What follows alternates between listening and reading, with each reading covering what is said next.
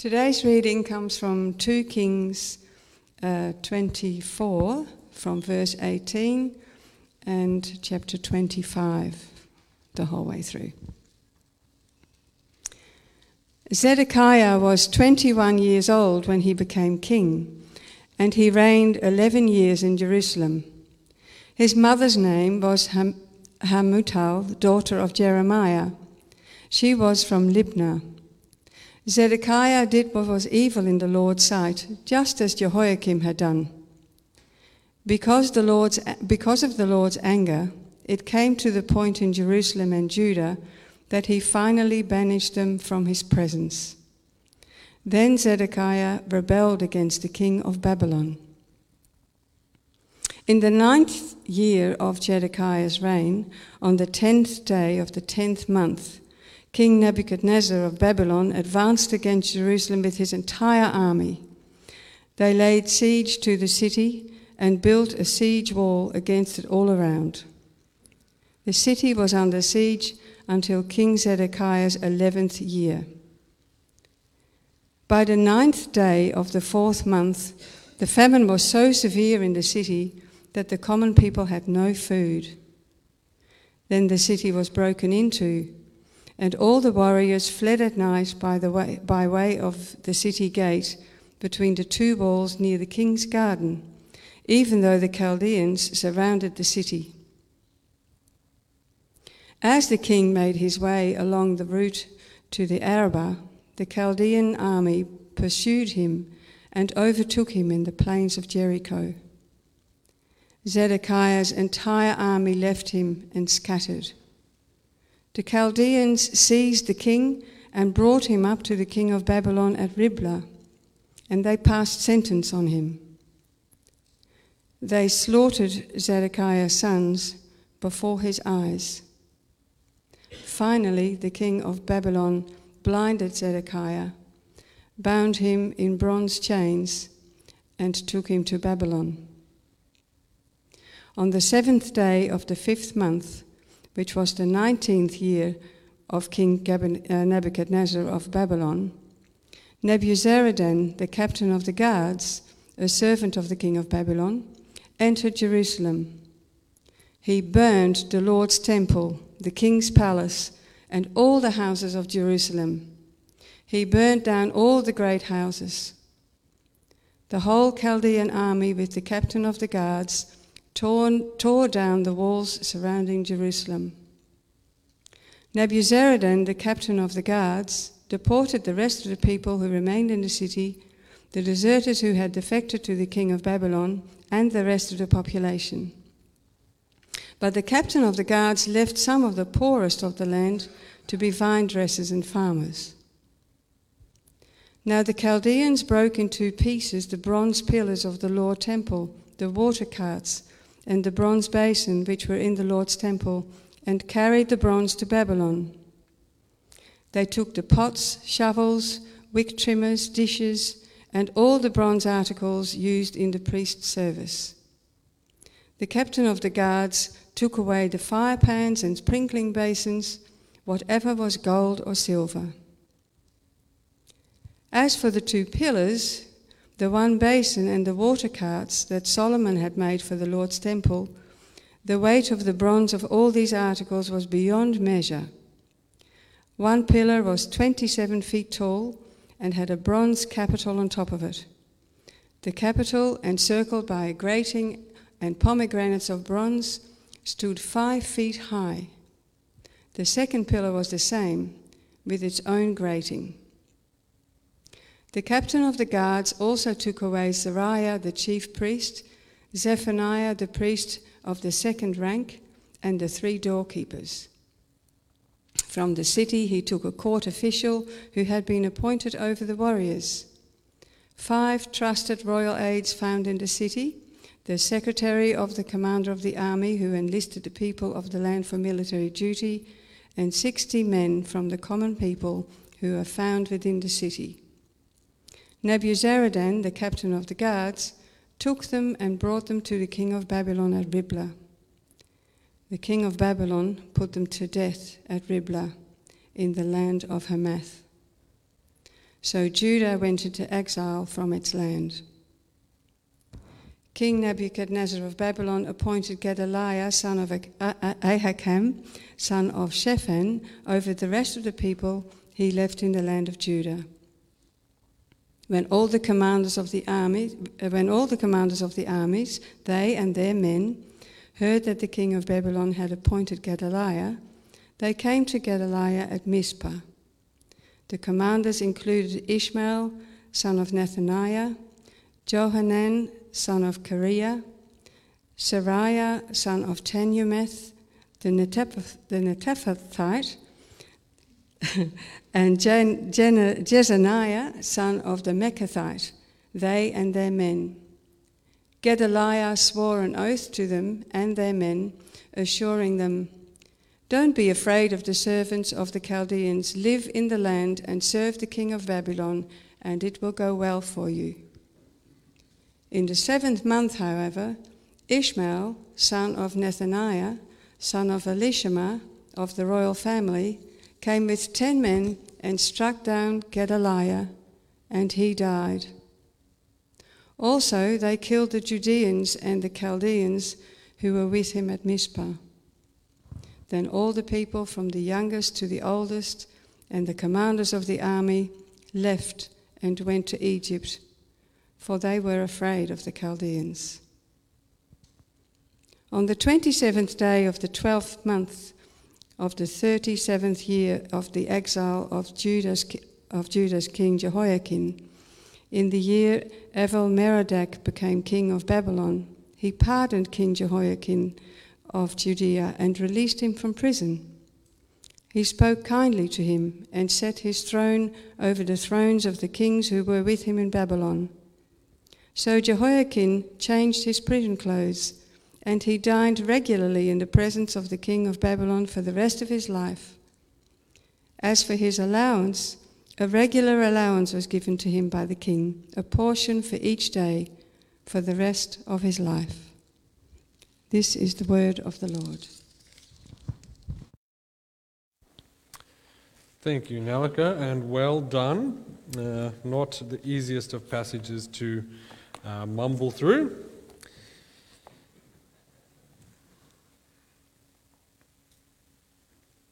So, uh, we've been looking as a church together at the story of Israel, the story of God's people, as, as they have traveled from the Garden of Eden and they're heading towards the Garden City in Revelation.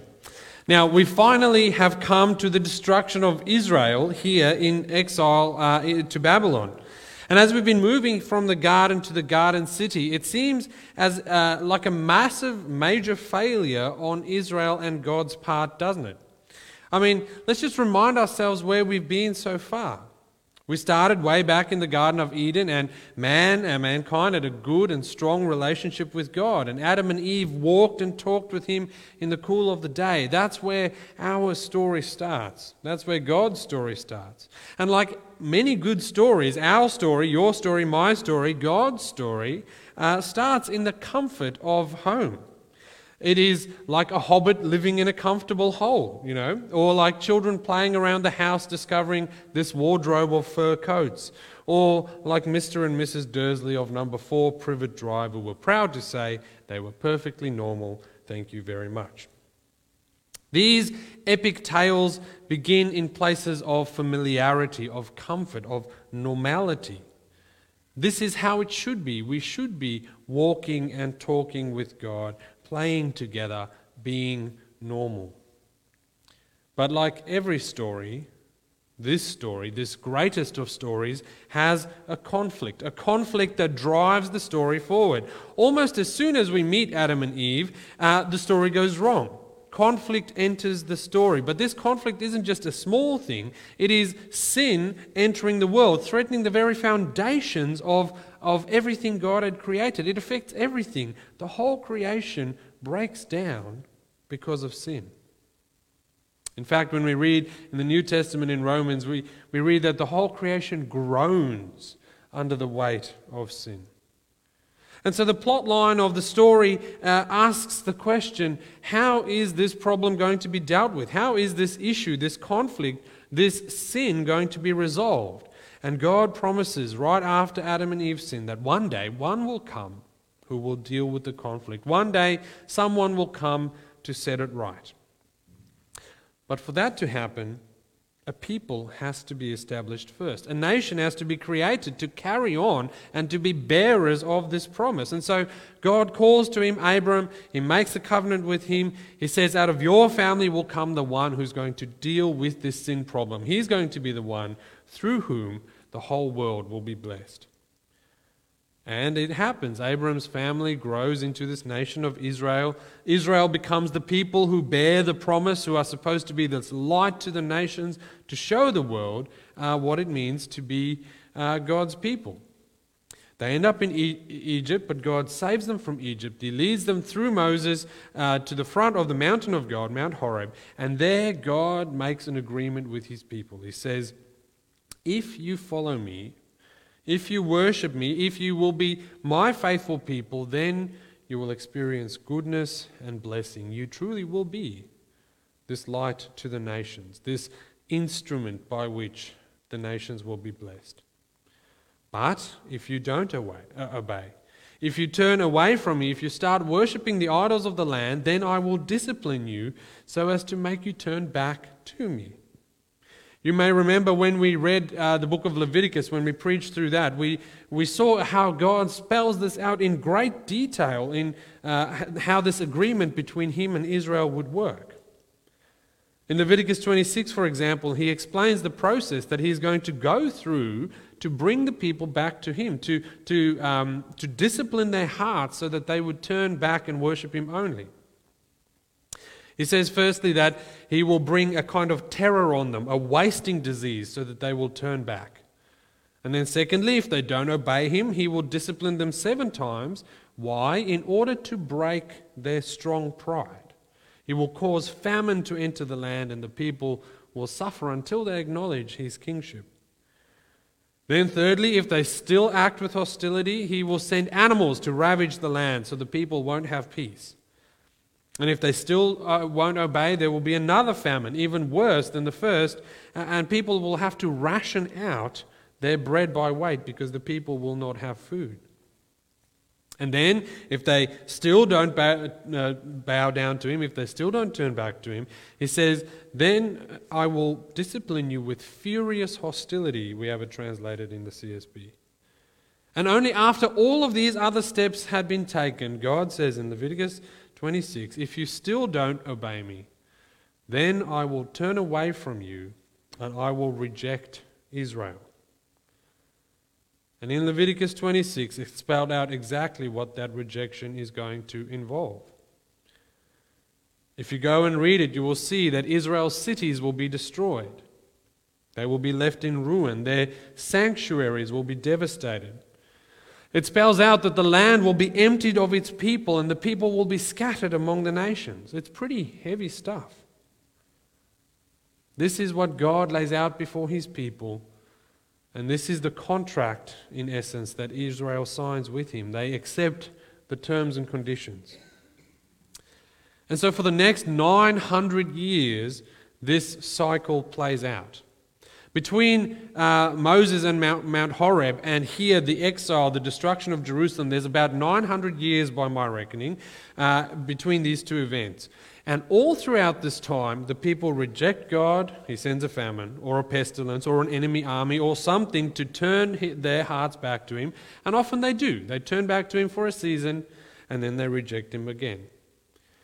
But as we read in our passage this morning in 24, uh, 2 Kings 24:20, because of the Lord's anger, it finally came to the point in Jerusalem and Judah where he banished them from his presence.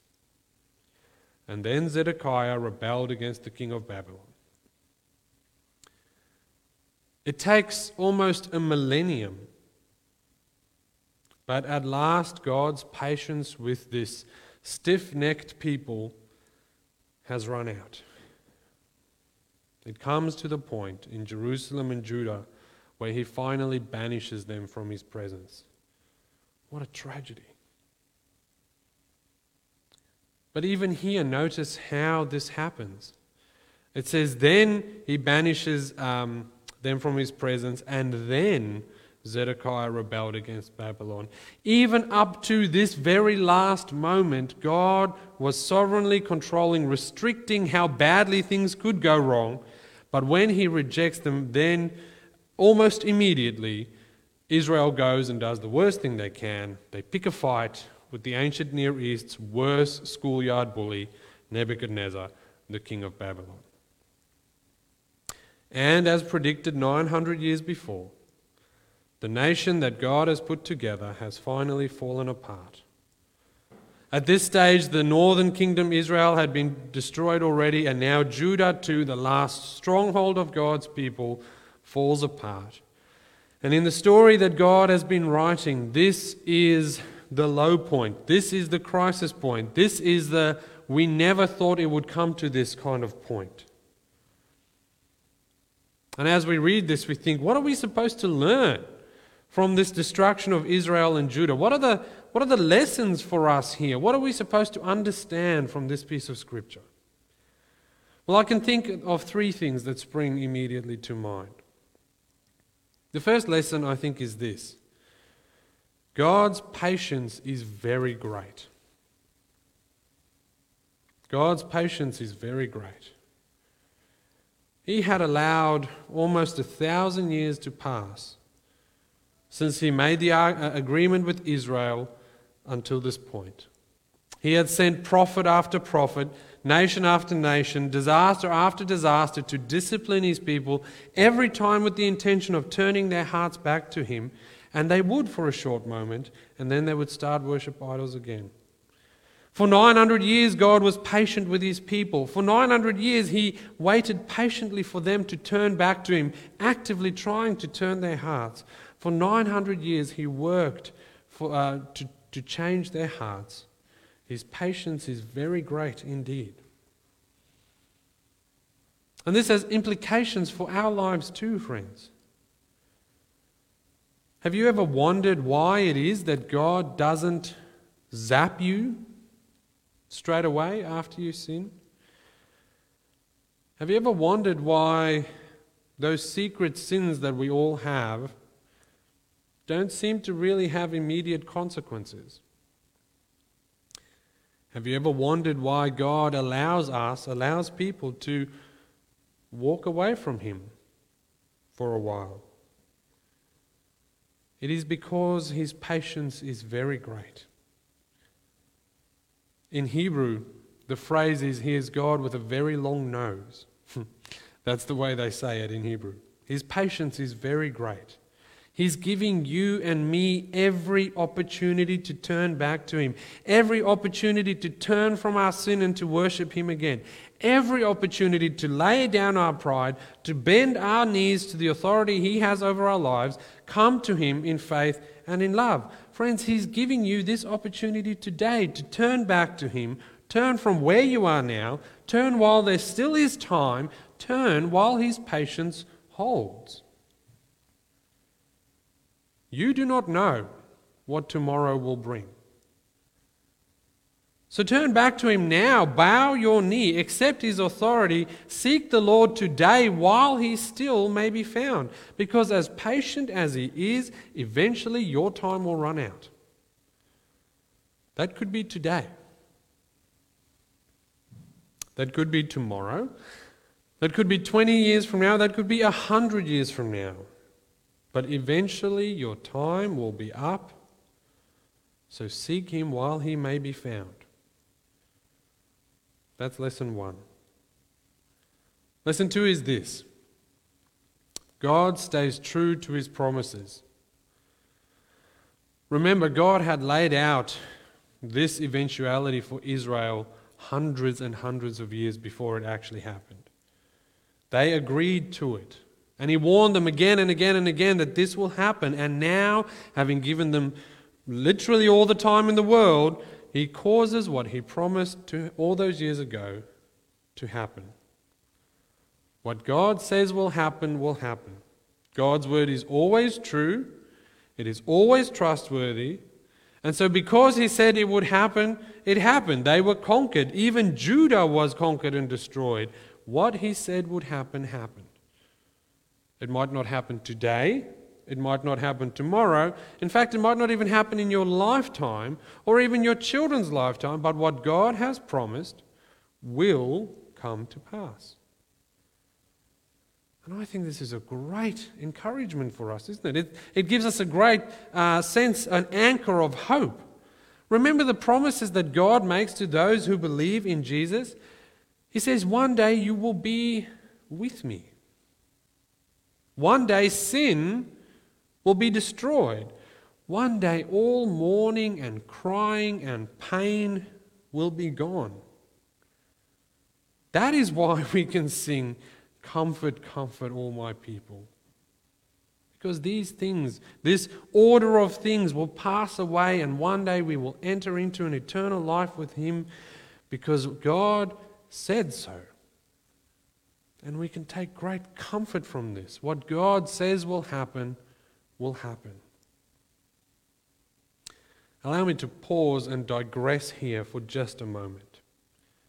Can we just reflect for a moment together on the fact on the amazing fact of just how mind boggling this is that what God had promised in Leviticus 900 years before this event comes to pass in almost the exact way that He said it would. There is no way that Moses, who wrote the book of Leviticus, could have known, could have conceived even of the people of Israel uh, and the nation of Israel the way it was, let alone the exile, the destruction of the Jerusalem, the desecration of the temple, the sanctuary. There is no way that he, writing a millennium before these events, could have predicted exactly how these things would happen and with such accuracy. And yet, even non-believing scholars agree that the Hebrew uh, that Leviticus is written in is kind of ancient. And yet it predicts with this perfect accuracy what eventually happens to God's people. Isn't that incredible how consistent this story that God has been writing is? It is almost as if, one might say, Scripture had a divine author. As if someone knew what he was doing when he instructed the people to write. It is almost as if God was the one who was putting the story together. But God, being God, writes his story over centuries, not just years.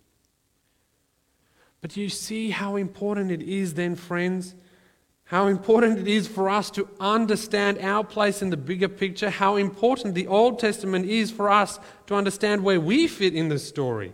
Your story, my story, Israel's story, it's all one story. We are all part of the same grand literary masterpiece that ultimately centers with Jesus at the core.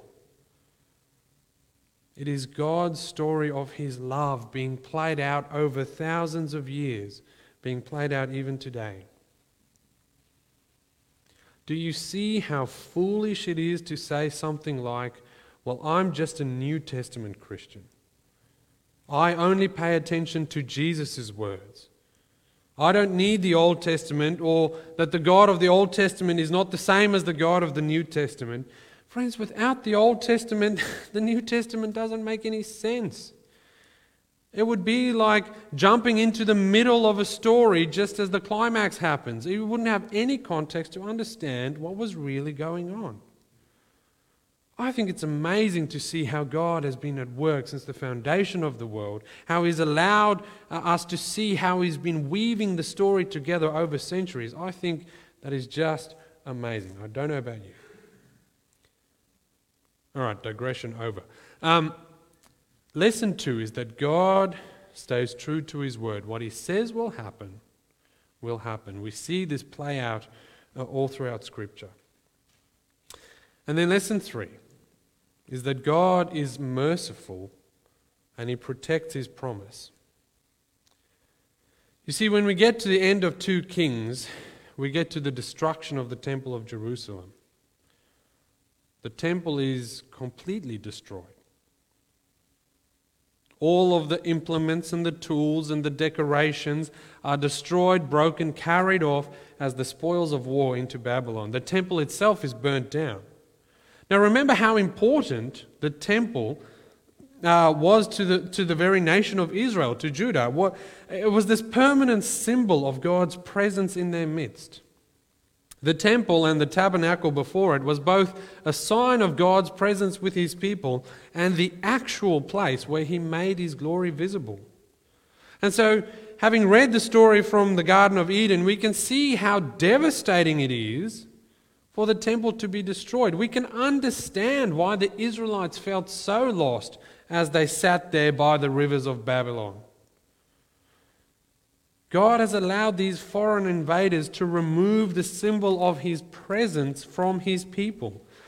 And no longer can they actually come and offer the kinds of sacrifices they needed to to atone for their sin. Yes, when the army of Babylon invades, the people are left hungry and physically broken, emotionally destroyed. All of those things are true. But it is far more important that the people are left spiritually abandoned. And so, as God's people are being carried off into Babylon, as they are spat out of the promised land, as they get carted off into exile, the temple of God's presence is destroyed. And the king of Judah is taken into captivity, and if we were an Israelite reading this story, we would be left reeling, asking the question Is God done with Israel? Is this the end of our story? Has he finally given up on these people? What about his promise to deal with the great conflict of sin? What of his covenant with Abraham? What, that, that his offspring would be this blessing to the whole world. What of God's promise to David that his offspring will reign uh, forever? The nation is destroyed, the people are captured, they are spiritually abandoned, and that is where the book of 2 Kings finishes with this giant question mark what will happen in the story of God? Now, if you were an alert reader of Leviticus 26, which I'm sure you all are, uh, you would see that the answer has already been predicted again by God a thousand years before. Listen to what he says around verse 44. Now, bear in mind, uh, he has just said to, to the people of Israel that he's going to send wave after wave of this discipline to turn their hearts back to him famine, diseases, armies, and whatever. And if they keep rejecting him, then he will reject them and they will be taken out of the land. So that's the context. And then immediately after that, uh, immediately after that warning, he says this But when they confess their sins. Not if, when they confess their sins, their unfaithfulness and hostility towards me, then I will remember my covenant with Jacob. And verse 44 While they are in the land of their enemies, I will not reject them or abhor them so as to destroy them and break my covenant with them. Why? Since I am the Lord their God. For their sake, he says, I will remember the, uh, I will remember the covenant with their ancestors, whom I brought out of the land of Egypt, in the sight of all the nations to be their God. I am the Lord. Isn't that amazing? God cannot help but keep his covenant.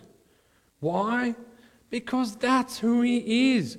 Because I am the Lord their God, he says, even in the land of desolation, even in exile, I will not reject them so as to destroy them, because that is who God is. God remains God even in exile. Friends, it is so much easier for us to turn from our sin while things are going well, while we are still in the land, while God is still being patient for us. It is so much better for us to turn to Him when our lives are not in ruin. But how often is it true that it actually takes the destruction of our lives before we will bend, before we will turn, before we will come and confess our sin? Our unfaithfulness to God and turn to Him.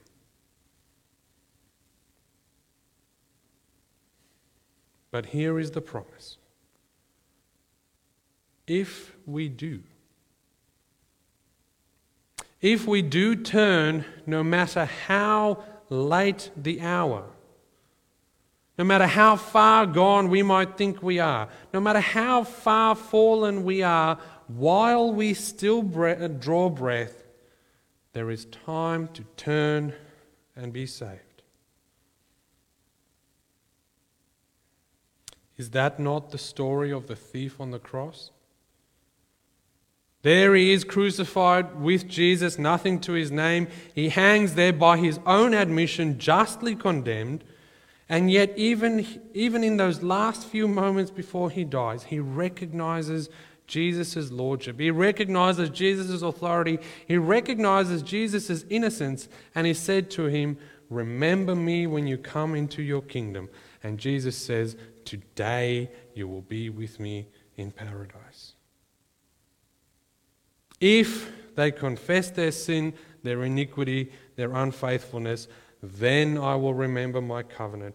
Friends, God is patient. Yes, He is. Eventually, His patience will run out. Yes, He will bring destruction true to His promises and warnings. But all the more, yes, He is merciful. He is merciful if only we would turn to Him and seek His forgiveness. He will give it for Jesus' sake. Amen. Let's pray.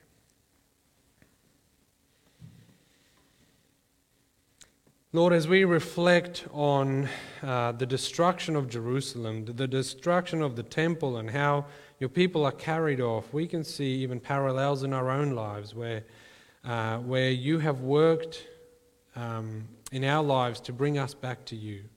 Sometimes, Lord, this process has been incredibly painful, but you do it so that we will turn. And so we want to praise you and thank you for that. We pray that you will let your work do its work in our hearts.